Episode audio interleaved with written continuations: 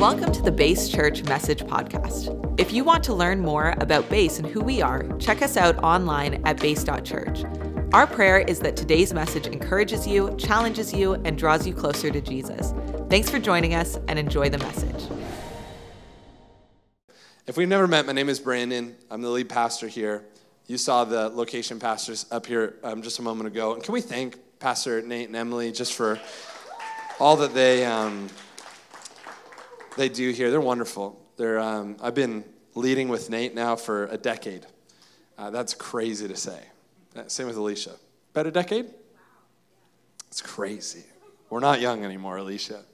We actually are. I hung out with somebody much older than me this past week. We're still young. Yeah. Um, okay, so we're going to tackle a light topic tonight.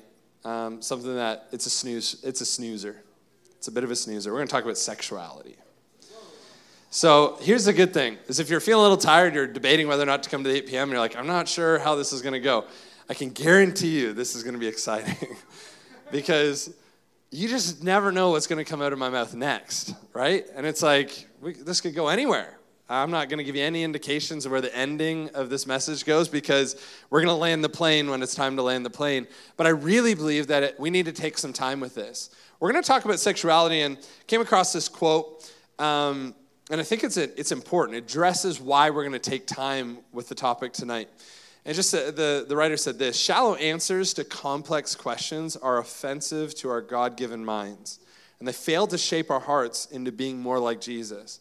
See, what you don't need me to do getting up here tonight is just to say, hey, the Bible's very clear on sexuality and move on. Because the reality is, is we're not sure if the Bible's clear about that. Now, I'm not gonna, I'm not, some of you are like, uh oh, where, see, we're gonna, we're gonna keep you guessing for a little while here. Um, I, I believe that if we take time with Scripture, it becomes clear. Absolutely.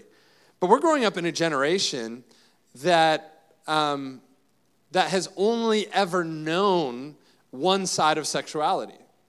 Uh, and, and I even mean those of us that are a little bit older. When I grew up, um, same sex marriage wasn't legal in, in Canada. Like, I remember debates in my living room around this. I remember debates in parliament. I remember things like that. Like, like same-sex marriage wasn't always legal. And I think for some of us, it's like, that's a crazy concept that it wouldn't be like. So here we are, and, and we have to understand that, that all of us are coming at this topic of, of sexuality from a variety of different um, paradigms, views, whatever else, but we're coming from a, a, a very clear worldview that says that, that really, when it comes to sexual things, anything goes. And when you come to the Bible, the one thing that is specifically clear is that that's not the ethic around sexuality in scriptures. Now, we're not going to get to what the Bible says about sexuality just yet, but we do know that the Bible doesn't just say everything goes. Uh, if you read the Bible really quickly, it becomes even more evident that not everything goes because God's like often really dealing with his creation when anything goes.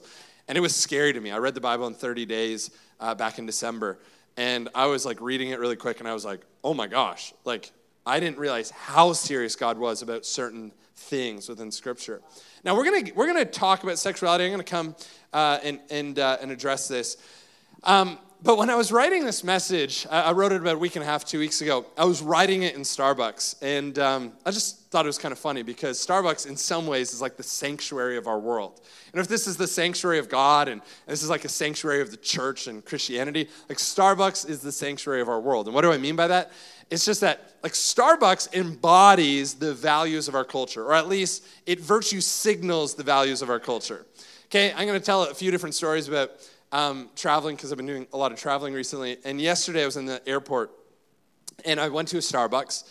And, uh, and I had to laugh because there was this big sign where you were to grab your drinks, and it said, um, uh, uh, recycle with us, get better at taking care of the environment. And I don't have a problem with taking care of the environment. I was born on Earth Day. I love taking care of the environment. Like every, you gotta imagine, every birthday growing up, I picked up garbage. I love the earth. I call her Mother Nature. I don't call her Mother Nature. It is not a person. But um, I, I don't disagree with the sign. I just disagree with virtue signaling. And what I mean by this is, you know, as I'm reading this sign, they literally hand me my cookie in a plastic bag in a, uh, in a paper bag. And I'm like, yeah, maybe you should help yourself. like, I'm happy to just like take a cookie, but you want to put it in two forms of packaging. Um, I've been asking for venti waters. This is a, a, um, a traveling hack.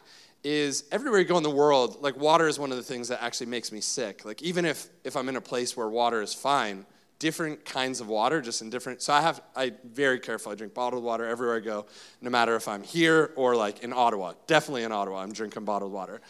And so you never know what's in the water in Ottawa. But um, when you're in the airport, one of the things that I do is I just go to Starbucks because Starbucks has the same filtered water no matter what Starbucks you go to. And the re- like the reason for this is uh, Howard Schultz, the CEO of Starbucks, wanted to make sure that coffee tasted the same everywhere you went. And so he made sure that the water taste that you make coffee from the same everywhere that you went. Filters it the same way, all the rest. So I'll go there and ask for a venti water, and they'll never give me a venti water. They're like, we're not allowed to give out venti waters. And I'm like, okay, two grandes. And they're like, okay.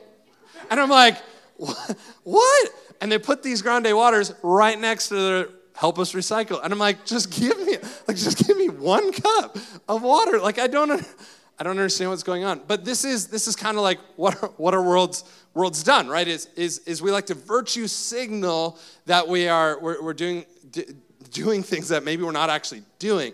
And so as I'm writing this I, in in a Starbucks, I was. Um, writing this message in Starbucks, I was like, man, this is such an interesting environment. Uh, the, per, the individual taking my order was a transgender individual, and later on, I was sitting at my table and I had, a, had some resources around uh, sexuality, and they came up and they were asking people how, how they were doing, and I like I like turned over the book so fast. I was like, and it wasn't because I was ashamed that I was reading and, and trying to understand what God says around the topic of sexuality. It's just I didn't want them to to judge me based on what I was reading, probably the same way they didn't want to be judged based on my impressions of them, right? Like, like we're living in a day and an age where sexuality is a hot topic, but there's not a lot of clarity around it. It is my belief to my core that what our generation, our generation, I'm in the same generation as you, our generation, what it is looking for is clarity around these things, not necessarily agreement. Like, that's my conviction. You might think on social media based on the polarization that actually people just want to debate and, and stand on their arguments. I re- that is not my lived experience in, uh, in, in Canada. The reality is, is that this is the fourth time I'm going to be speaking this message, and there might be somebody angry here. Shoot me a message. That's fine. But like, people are just thankful for clarity. And so that's what we're going to seek to grab and, and gain out of this, uh, out of our time together. So we're going to start off in 1 Thessalonians chapter 4, 3 to 5. Okay? 1 Thessalonians. Paul is writing a church, uh, writing a church. He started a church. He's writing a letter to that church in Thessalonica. He's writing this to them, and we got to understand this is a church that Paul has started. Uh, if you think the churches that you've been a part of are jacked up or messed up, or you're listening to YouTube preachers, anybody listen to YouTube preachers? Stop. Sorry, Jake, you put up your hand too quick. Uh, but like, just stop. Like, again, social media is feeding you polarization. It's not feeding you like what people have faithfully believed for thousands of years. But when it even comes to just people's view on church and the, the, belief that the church ought to be a certain way, I look at a lot of the letters that Paul wrote to the churches he started, and you got to understand the church was jacked up. Why? Because the church is made up of people. Are people perfect? No, not one, only Christ. Churches are messy. And so, what he's um, writing to is, his, you know, church, Thessalonica, and he says this in verse 3. It says, It is God's will that you should be sanctified. Let's put a pin in it. Let's really quickly explore the concept of justification and sanctification. Um, we can't begin to understand what Paul means by being sanctified if we don't know what it means, okay? So, justification, just a really quick lesson on this, means being made right with God. It, it, it literally means being saved uh, and, and Je- being made right with Jesus, like being made right with God. Sanctification, on the other hand, is being made like God. That's an important distinction because we get really legalistic sometimes as Christians, or sometimes in our friend groups, or sometimes in our home bases, or even in some of our churches across North America, where sometimes we try to be uh, uh, made like God before we're made right with God. And that, that, is, that is very important to get those in the right order because we can't be made like God until we're right with God. right? Like, like there's no possible way to start understanding the world as God understands it until we actually are received by God. But so many times, what we see trying to happen is we're trying to tell the world that they got to clean themselves up before they come to God. It can't be done. We have to come to God and have Him save us before He can sanctify us. So he's writing this to the church in uh, Thessalonica, and he says, It's God's will that you should be sanctified. Now, what is the most important thing that he tells them they need to be sanctified in, the church in Thessalonica? That you should avoid sexual immorality, that each of you should learn to control your own body in a way that is holy. That word holy, we've been singing about it, it's what the angels are singing. The word holy means set apart. We should learn to set apart your own body, or sorry, in a way that is set apart and honorable. Not in passionate lust, like the pagans, which literally means who do not know God and that in this matter, not to get anybody in trouble, but it's distracting. Hey guys, you're talking a little bit too loud. if it's any other building, that could definitely happen. It would be totally fine, but these are like thin and I can hear through the drapes. Um, uh, who do not know God, and in this matter, no one should wrong or take advantage of a brother or sister. The Lord will punish all those who commit such sins, as we told you and warned you before. For God did not call us to be impure, but to live a holy life. Therefore, anyone who rejects this instruction does not reject a human being, but God, the very God who gives you his Holy Spirit.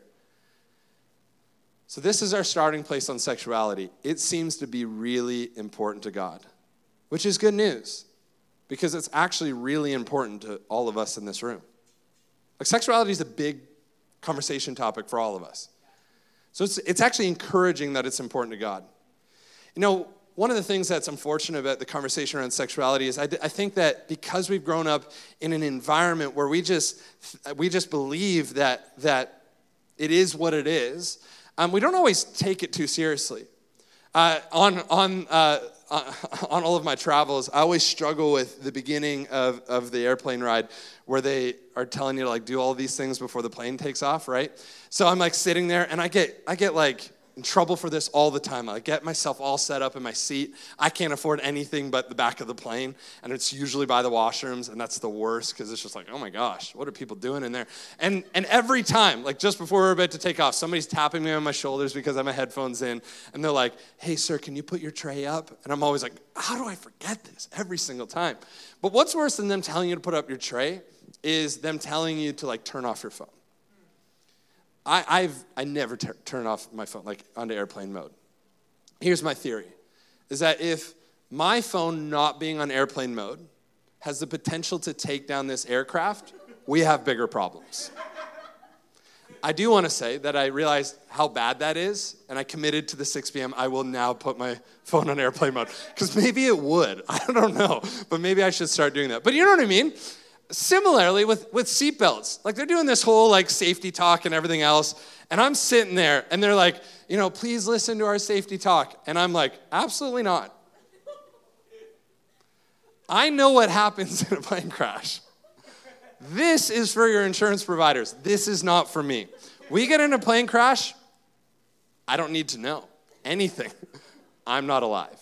Does that make sense? Does that make sense I don't care if I'm at the front of the plane when I die or in my seat. So the seatbelt doesn't matter. You know what I mean? But a place where it does matter, seatbelt to me, is when I'm on a roller coaster. Okay? If I'm on a roller coaster, I used to love roller coasters, used to love them. But as I've gotten older and I have kids, all of a sudden roller coasters freak me out.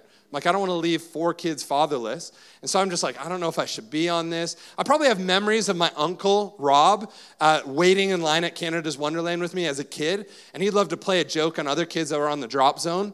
And he would yell at them. He'd, he'd yell at them. He's like, Oh, no, no, no, no, your seatbelt's not done up. Your seatbelt's not done up. And the kid would be like, Oh my God. And they'd be like, I'm like, That's awful. I've been sanctified. My, my sanctification process has been like pretty good. Like I'm, I'm so when it comes to roller coasters, when they come around to check your seatbelt, I'm like, I'm like, check it twice. you know, be like Santa Claus, check it twice. Like put that lap belt down. I, the last thing I want to have happen is I'm on a roller coaster, I'm going over a hump, and I'm just like, woo. it's just like gone. Brandon's done. So it's interesting because context matters. And the reason that I bring this up because, is because the reality is that often when we talk about sexuality, unless we actually believe it matters, what does it matter what the Bible says about it?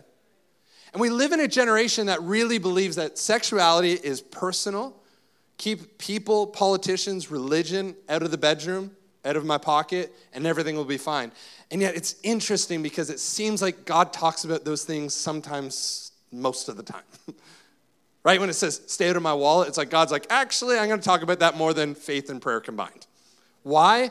Because these things have our hearts. So, unless we begin to understand that these things are actually way more about our, our safety in this life than we actually realize, we won't tune into the things that God has to say. You realize that God does have a standard, and we have to understand that it's important before we'll ever value it. And so, let's read a little bit about God's standards because, again, I hesitate to say that it's clear because in, in, in, a, in a world that literally believes that, that it's clear on its sexual ethic, which it's not. People are confused. I, I do want to say, and, and this isn't to start a fight, but the, the idea that we would say love is love is, is contradictory or, or confusing in and of itself. I don't have a problem with celebrating love, but to say love is love is a, is a is a definition error. We can't define something by the very word. We're living in confusing times when it comes to, I can't say, it was, it, and this is always my example because it's the only thing I can see, but if I was to ask somebody in the room, like, can you define that chair? And you were to say, well, a chair is a chair. Well, that doesn't help me understand what that thing is. We have to go a level deeper. We have to ask for more clarity. And this is one of the things that the Pharisees do when they come up to Jesus. In Matthew chapter 19, you'll see it on the back screen in a moment, verses 1 to 12. It says, When Jesus had finished saying these things, he had just preached a message, he left Galilee and went into, into the region of Judea to the other side of the Jordan. Large crowds followed him, and he healed them there. Some Pharisees came to him to test him. They asked, Is it lawful for a man to divorce his wife for any and every reason? Now, here's the thing that we have to understand about this passage is ancient Israel had been having a debate for centuries over what Moses meant that you could divorce a woman for any and every reason if they were displeasing to the husband. There's a debate raging. We don't see this in the text because we don't realize that they're trying to trick Jesus into taking a side. Ancient Israel was following two different rabbis on this topic. One rabbi said that the word displeasing meant that, that, um, that the woman had committed adultery, and therefore adultery was the only reason why a man could divorce his wife. The other rabbi was arguing, and a lot of people held to this belief, that actually it was for any reason whatsoever. Anything that made the man displeased, he could divorce their wife. And there's a whole group of people that were following that. So when the Pharisees ask this question, we just think, oh, what a what an interesting question. And what they're trying to do is, hey, in the midst of our cultural conversation on sexuality, pick a side. So listen to what Jesus has to say. You think sometimes we just think like, oh, Jesus had it easy. like everybody kind of no, no, no, no, no. He had to walk through the cultural melee just like all of us. It wasn't easy. He said, Haven't you read? He replied, that at the beginning, the Creator made them male and female and said, For this reason, a man will leave his father and mother and be united to his wife, and the two will become one flesh. So they are no longer two, but one flesh. Therefore, what God has joined together, let no one separate. Why then, they asked, did Moses command that a man give his wife a certificate of divorce and send her away? Jesus replied, Moses permitted you to divorce your wives because your hearts were hard. But it was not this way from the beginning. I tell you that anyone who divorces his wife except for sexual immorality and marries an, another woman commits adultery. The disciple said to him, If this is a situation between a husband and a wife, it is better not to marry. Jesus replied, Not everyone can accept this word, but only to those whom it has been given. For there are eunuchs who are born that way, and there are eunuchs who have been made eunuchs by others, and there are those who choose to live like eunuchs for the sake of the kingdom of heaven. The one who can accept this should accept it. So here's the interesting thing when it comes to the Bible's discourse on sexuality and specifically, what Jesus is saying here is that Jesus isn't just offensive to a specific type or brand or genre of sexuality, he's offensive to it all. I think it's interesting because even when I mentioned that we're going to talk about sexuality, I think a lot of us, our minds went to, oh, he's going to talk about the LGBTQ community. Why is it that every time that we want to talk about things within Scripture that are difficult, we're always pointing to somebody that's struggling with something that maybe we aren't? And that's not to assume that nobody here is struggling with same sex attraction or gender identity. I'm not assuming that that's not in the room, but for a lot of us, we're pointing outside of this and, oh, he's going to speak a message to bring clarity to the sexual immorality that, are, that is outside of these walls. No, no, no. You realize that Jesus is not only offensive to those outside of these walls, he's offensive to us. You see some of the things he addressed, just like we just read it, oh, that's Jesus. Yeah, I've heard this passage before. But he's offensive to those who have been through divorce or children of families that have been through divorce. He's offensive to our gender um, identity conversation when he says he made them male and female. He's offensive to our views on marriage and even sex outside of marriage or living with a partner outside of marriage and those sorts of things. He's offensive to our ideas around sex. He says, but one flesh. It's a very theologically uh, labeled term. He's, he's, um, he's offensive to those of us that have committed adultery. He's offensive to those of us that are looking at pornography. He's offensive to eunuchs. And eunuchs were either castrated males or they were born without reproductive um, organs uh, as males. And he says that they're born that way. So he's, con- he's actually kind of offensive to hardline conservatives around the whole question of can you be born a certain way? Interesting. Because when we step into the conversation about sexuality, we so often point the finger at somebody else. Like this conversation is about somebody that's dealing with this or a cultural conversation that's going on. And the reality is, is that it's for every single person in this room. For every person that's struggling with uh, pornography, for everybody who has had sex outside of marriage, for everybody who's sleeping with somebody who's not their spouse, for everybody, every person in this room has been impacted by a, a, a sexual ethic that is not a standard that God set out in his own scriptures. So now that we're all offended, let's take a look. let's take a look on what God is trying to set a standard for, okay?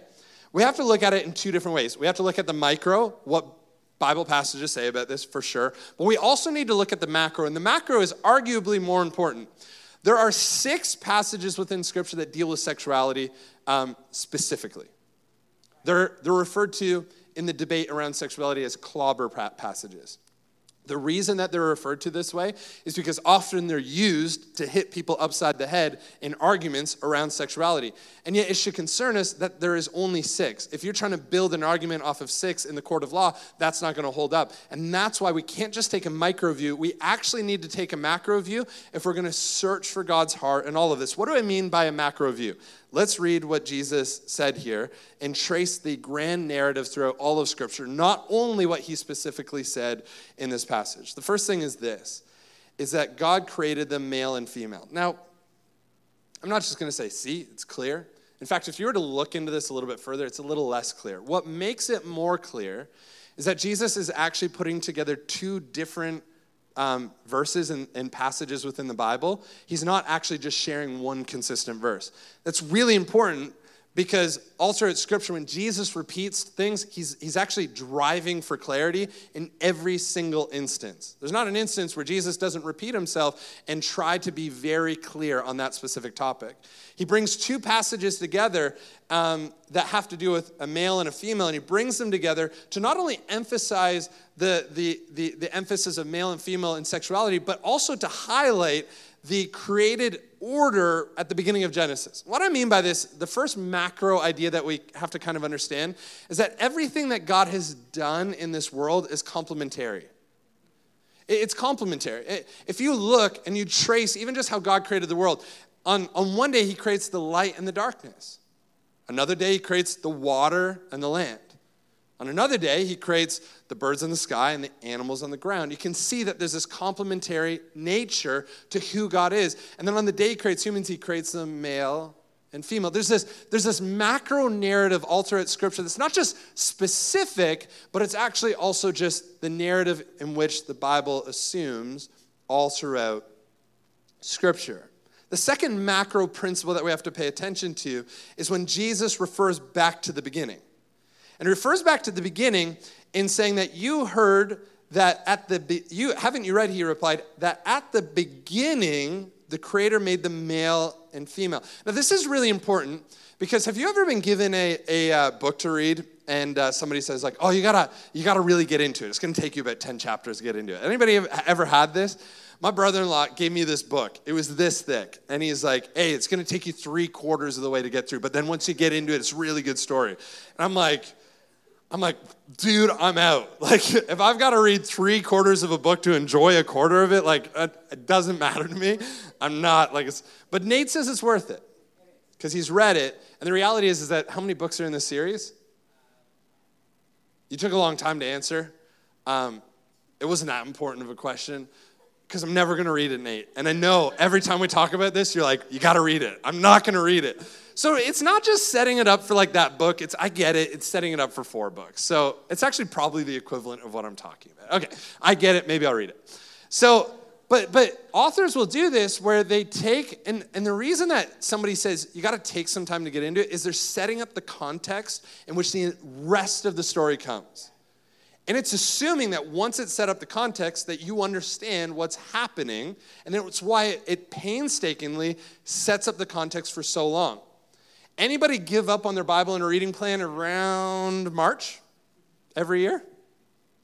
Why?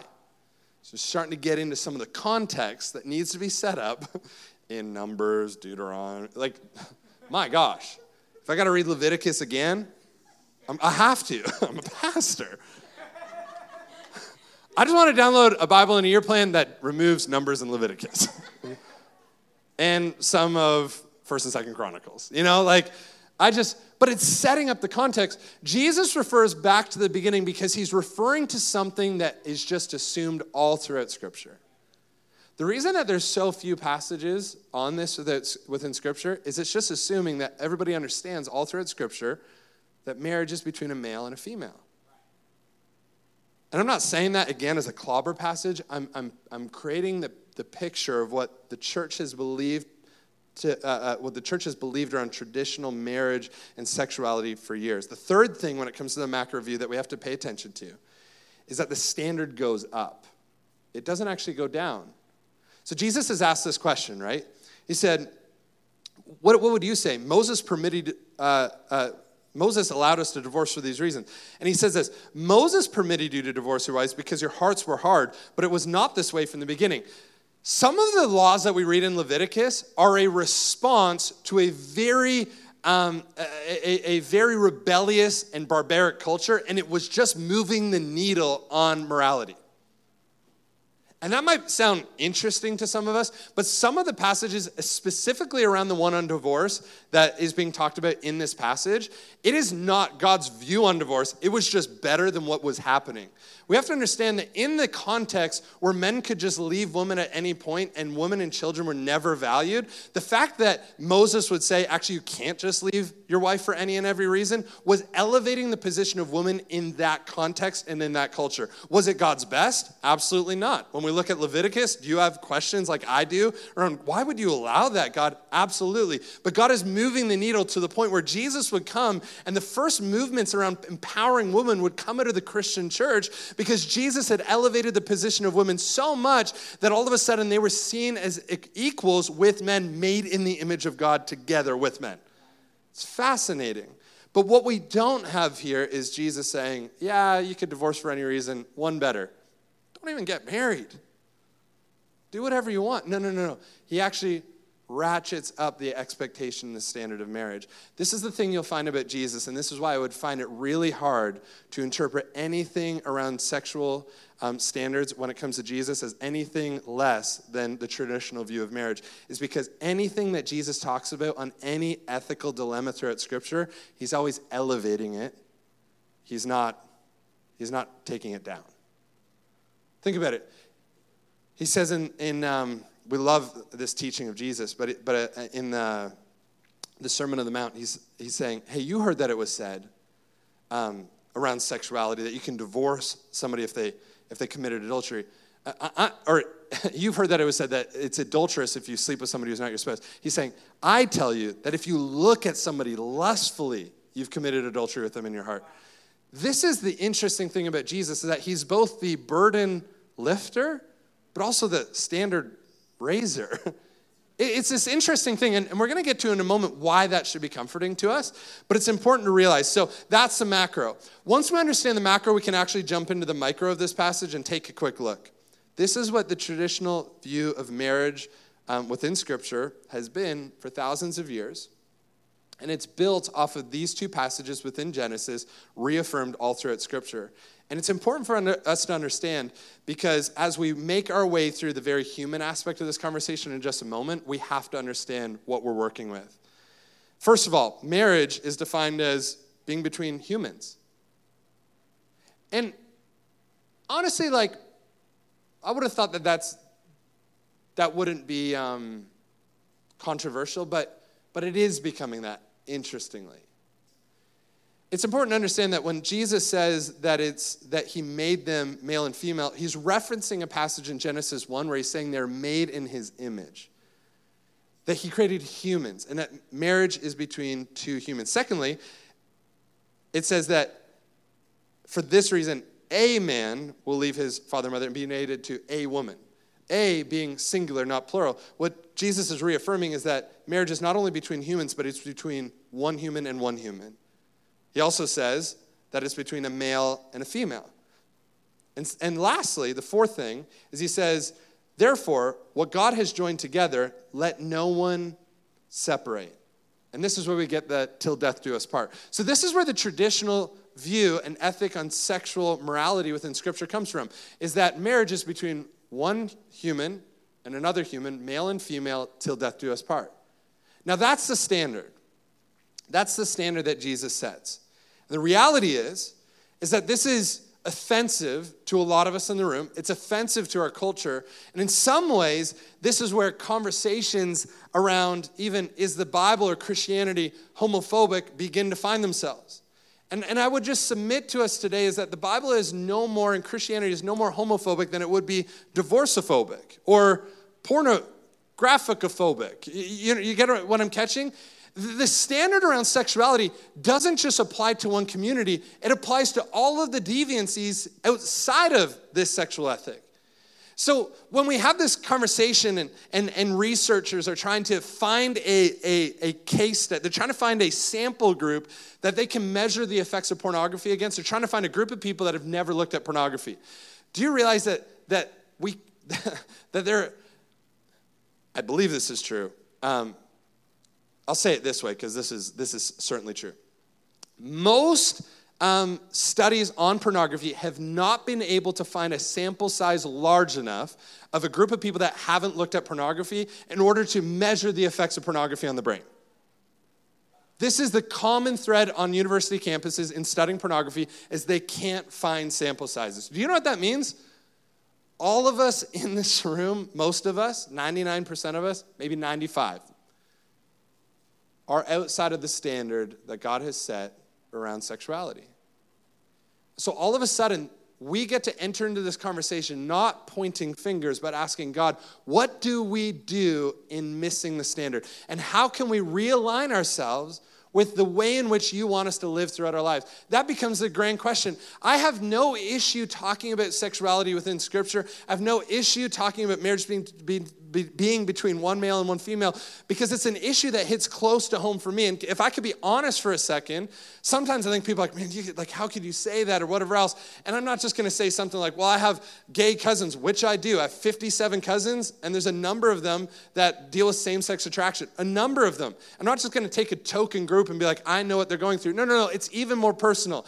If it wasn't for God in my life, I wouldn't. I don't think I would be monogamous. That's the reality. Like the whole conversation around polyamory, if I wasn't saved by Christ when I was 15 and consistently made decisions from that point, I don't know if I would be faithful to one person. Does that make sense? Like, like I feel like I can speak to this because I know the nature of Brandon, and the nature of Brandon outside of the standard of Christ is not monogamous to one person. I know that through the temptations that I have. I know that through the things that the enemy tries to use to get me off my, off my game and off of, off of following God in my life. I know what I was like when I was 15 years old.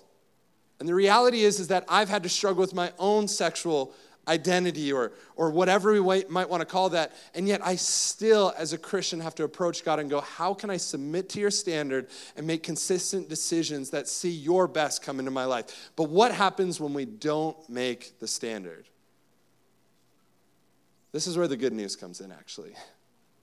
Because I don't know if there's anybody in the room that fits and hits God's standard for sexual morality. Can we read one more passage? And then what I want to do is whip through some practical takeaways for everybody in the room when it comes to what do we do when we miss the mark on God's standard for sexuality. We're going to read it. It's going to take a minute and a half. I'm going to sit down because I'm tired. I wanted to fall asleep at 8:44. At 9:19, I might just fall asleep. Like I might sit down and halfway through fall asleep and you guys can just read the rest of it and go home, okay? Wake me up when someone's closing the doors, okay? Here we go. John chapter 4. Remember, the passage that we just read was about Jesus talking about divorce. He set the standard. We got to keep that in mind. He set the standard around what were we talking about?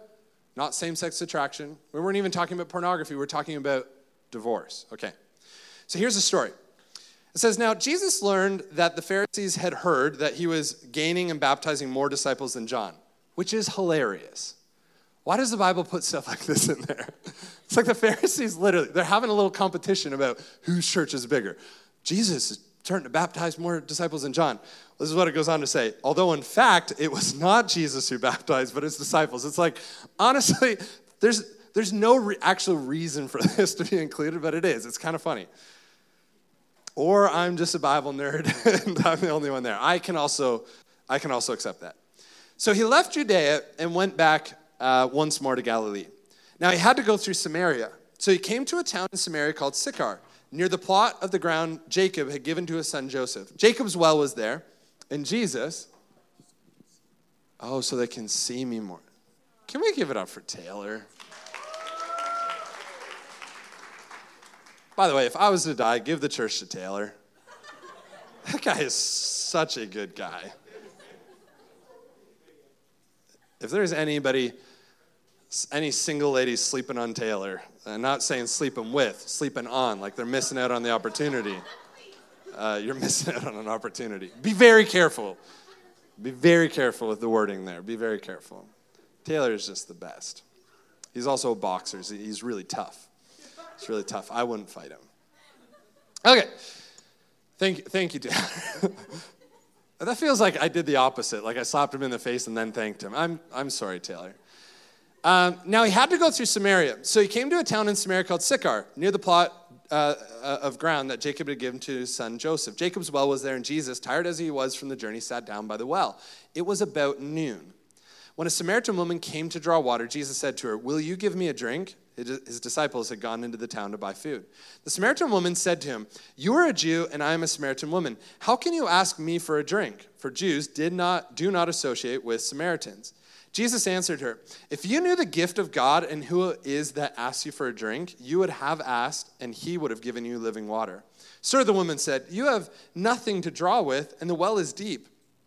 Where can you get this living water? Are you greater than our father Jacob, who gave us this well and drank from it himself, as, uh, as did also his sons and his livestock?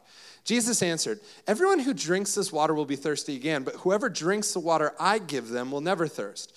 Indeed, the water I give them will become in them a spring of water welling up to eternal life. The woman said to him, Sir, give me this water so that I won't get thirsty and have to keep coming here to draw water.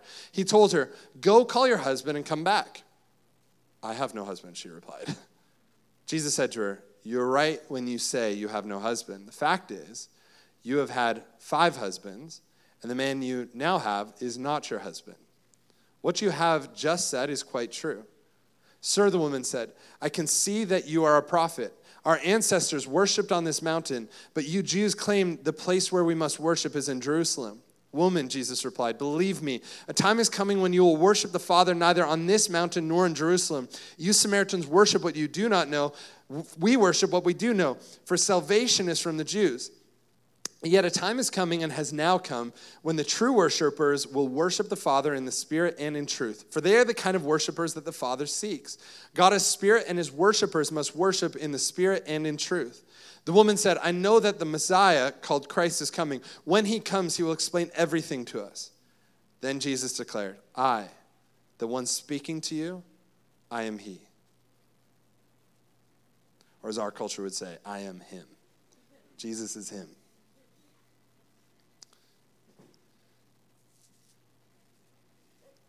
So here's where it gets encouraging. Almost every one of us has missed out on the standard that God sets, that Jesus reaffirms around a sexual ethic. We've missed the standard. In the midst of bringing clarity, God is not me- meaning to bring condemnation. He actually meets us with compassion. He has just set, we have just read that he has set the standard to, for divorce.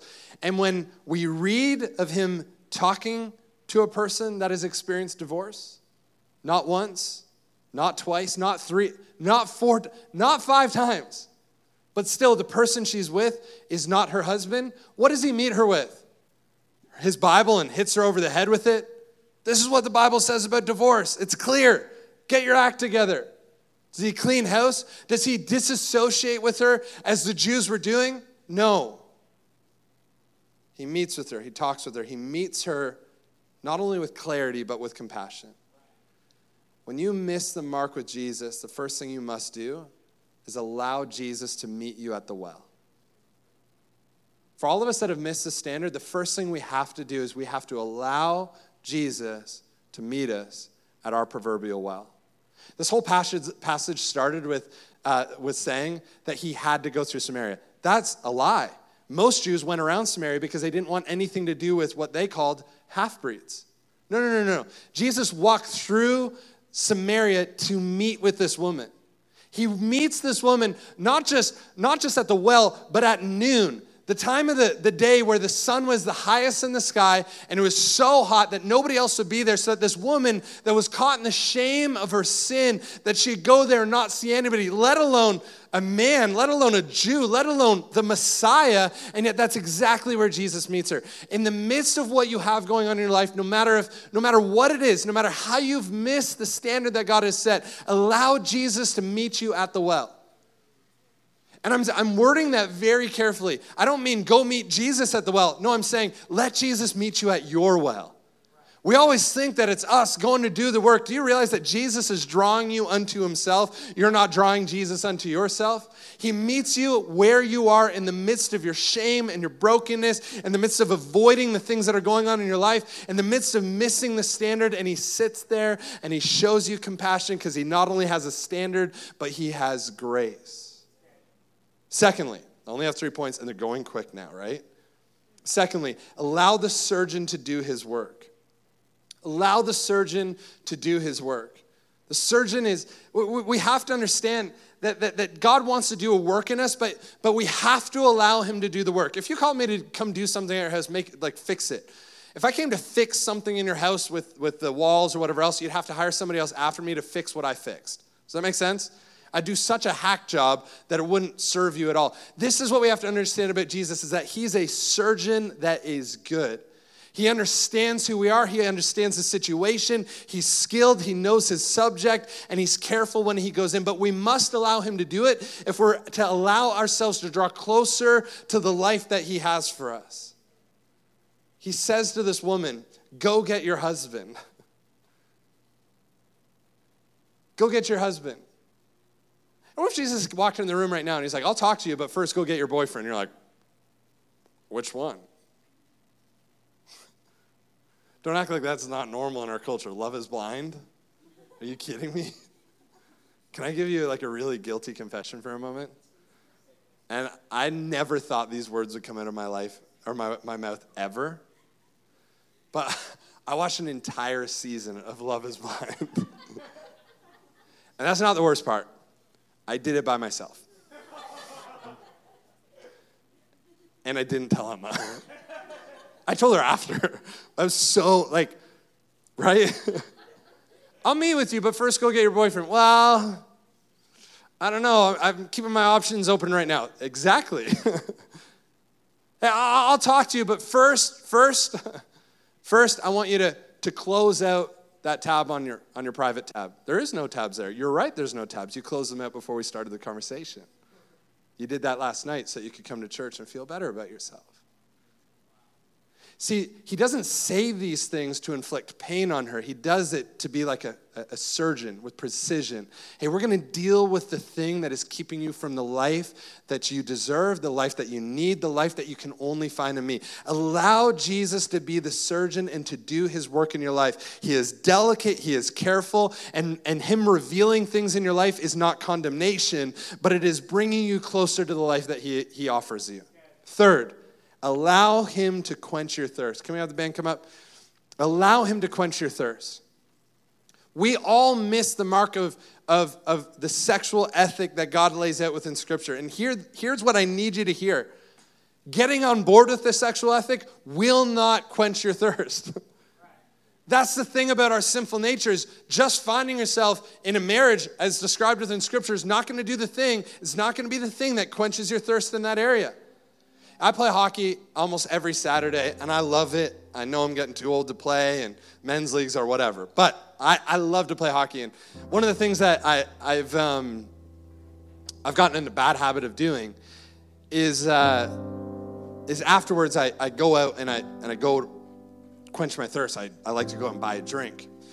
And uh, it's because I don't drink any water when I'm on the bench. And so as soon as I'm done, I'm like, I gotta go quench my thirst. So I go out and buy a drink. And some of you are thinking I buy an alcoholic drink. No, no, no. I buy something much worse than that. I get a Coke Zero. I take, take myself from Rim Park and I drive straight to McDonald's and I say, What is the biggest cup that you have? And they say, Sir, it's the same size as the one you asked for last week. Give it to me. Give me a bucket. I don't care. Give me that Coke Zero. And my friend Tim here says that it gives you smooth brain. I don't know. Sometimes I do struggle with cognition the day after. That's today. But I love drinking it. And I got my big Coke Zero and I drink it all before I get home. It's a seven minute drive from McDonald's. I drink it all because I, again, I don't hide big things from my wife, but I hide little things. It's like when I was watching Love is Blind, it was late at night, it was like two in the morning. And Emma was like, lean, turned over. She's like, What are you doing? I'm like, could not admit I was watching Love is Blind doing drugs. Have you seen that meme? Just can't admit the actual thing you're doing. It's just make it way worse. I was planning on killing somebody. It's like, oh, okay. just anything but tell her that I was doing. It's like I can't let her see the Coke is Coke Zero. I'm like, ah. I like pour it into a Stanley mug with the straw. Watch Love Is Blind.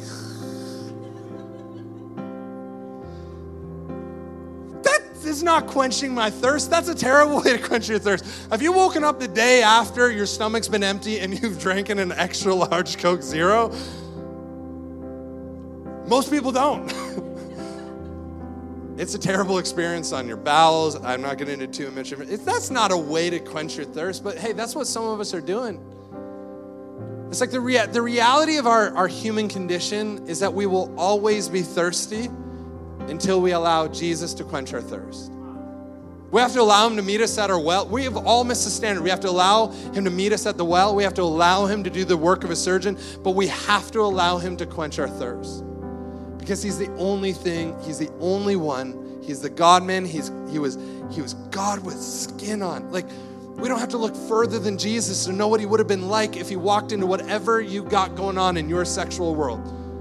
You don't have to, you can look at Jesus walking into the world of this woman. He, he's been very clear what divorce looks like what his standard on divorce looks like. And you can actually watch him walk into that woman's world. This is our God, walks into his world and doesn't just start to pick a fight, he starts leading her back to himself. And the reality is, is that if we can understand that when we don't miss the mark, that God is walking into your world not to condemn you, but to begin to draw you to living waters, all of a sudden we've got a sexual ethic we can hang our hat on because it doesn't lead to confusion, it doesn't lead to death, it doesn't lead to um, relational troubles, it leads to the life that we've been looking for. And that's why I have a lot of hope in what the Bible says. Not because I think it's favorable with culture, but because I think it's favorable with how God has designed you and I. And when we find him at the well and we allow him to do our work, his work and we drink from that, that source that quenches our thirst, life gets easier. It just does. Doesn't mean that that stuff's not there or in our past or something we haven't dealt with. It just gets easier. It gets to the point actually where the woman goes and tells the entire town, Come meet a man who told me everything I ever did. It unlocked her from all of the shame she had experienced to the point where she's like, He told me it all. And that's what she's celebrating. What would it look like in your life, whatever has jacked you up sexually? If you got to the type of freedom where you could go into a town, let's just start here. You could be like, guys, Jesus just told me everything I ever did or happened to me sexually, and you gotta meet him. Wow, what a freeing space that, that would be inside of our souls. Can we stand up in this place? Just want to pray really quickly, and then we're gonna just sing a worship song and get out of here. It's been a late night. Every eye closed, every head bowed, and I usually don't look out and really pay too much attention to this moment because it's between you and God, but I'm just going to keep an eye to make sure nobody's looking. That's the only thing I'm going to pay attention to. My hand's going to be up in a moment as well. I just don't want anybody to look around because the question I'm about to ask is not meant to out anybody or anything like that. It's actually just meant for you to have a moment with God where you can allow Him to step into your life with a healing power that only comes from a surrendered life to Him. So, my question is this Have you missed or are you missing the standard around sexuality that God has laid out for us within His beautiful letter to us as children? And are you looking for His strength to allow Him to meet you, to do the surgical work that needs to be done, to be your sustaining source? Do you need His strength tonight? Again, this can be anything from pornography to sleeping with people outside of marriage, to living with one another outside of marriage, to same sex attraction. It doesn't matter what it is. With every eye closed, if you're going, no, I need God's strength. I need His strength to stay there and welcome His voice into my life. I need Him to do the work that I haven't allowed anybody to do. There's some painful things in there, and people have done stuff, and I've done stuff, and, I need Him, but, but I can't do it on my own. If that's you, every eye closed, can you just raise a hand? I believe that God's going to heal some people here tonight.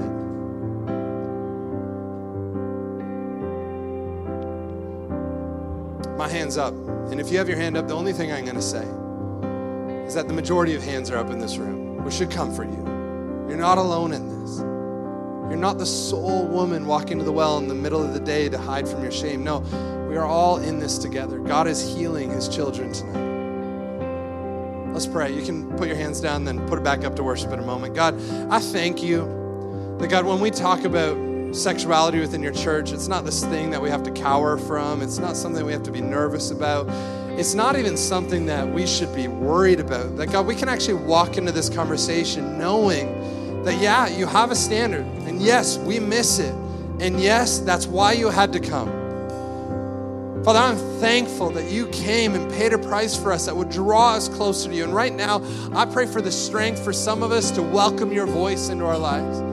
God, I pray for your strength for some of us to allow you to do that hard work of starting to pull things out of us that we have hidden from all people around us or, or the people that, that we feel shame around. God, I pray that you would quench the thirst that is deep inside of every one of us. God, tonight as we begin to just lay this before you and we begin to surrender this before you, God, we, we just pray that, God, you would allow us to be vulnerable with you out of this space. That, God, we wouldn't just have a moment with you, but that, God, you would just continue to do something new in our souls and in our minds and in our hearts.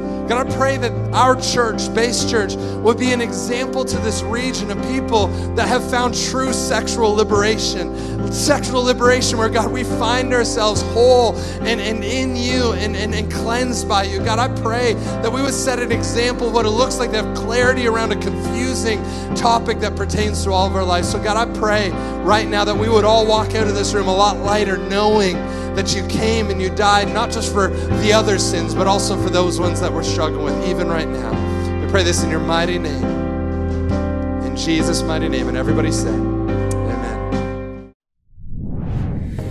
Thanks for listening to this message podcast. If today's message impacted you, be sure to subscribe, share it with a friend, and give it a rating. Life isn't meant to be done alone. We'd love to connect with you at base.church/connect.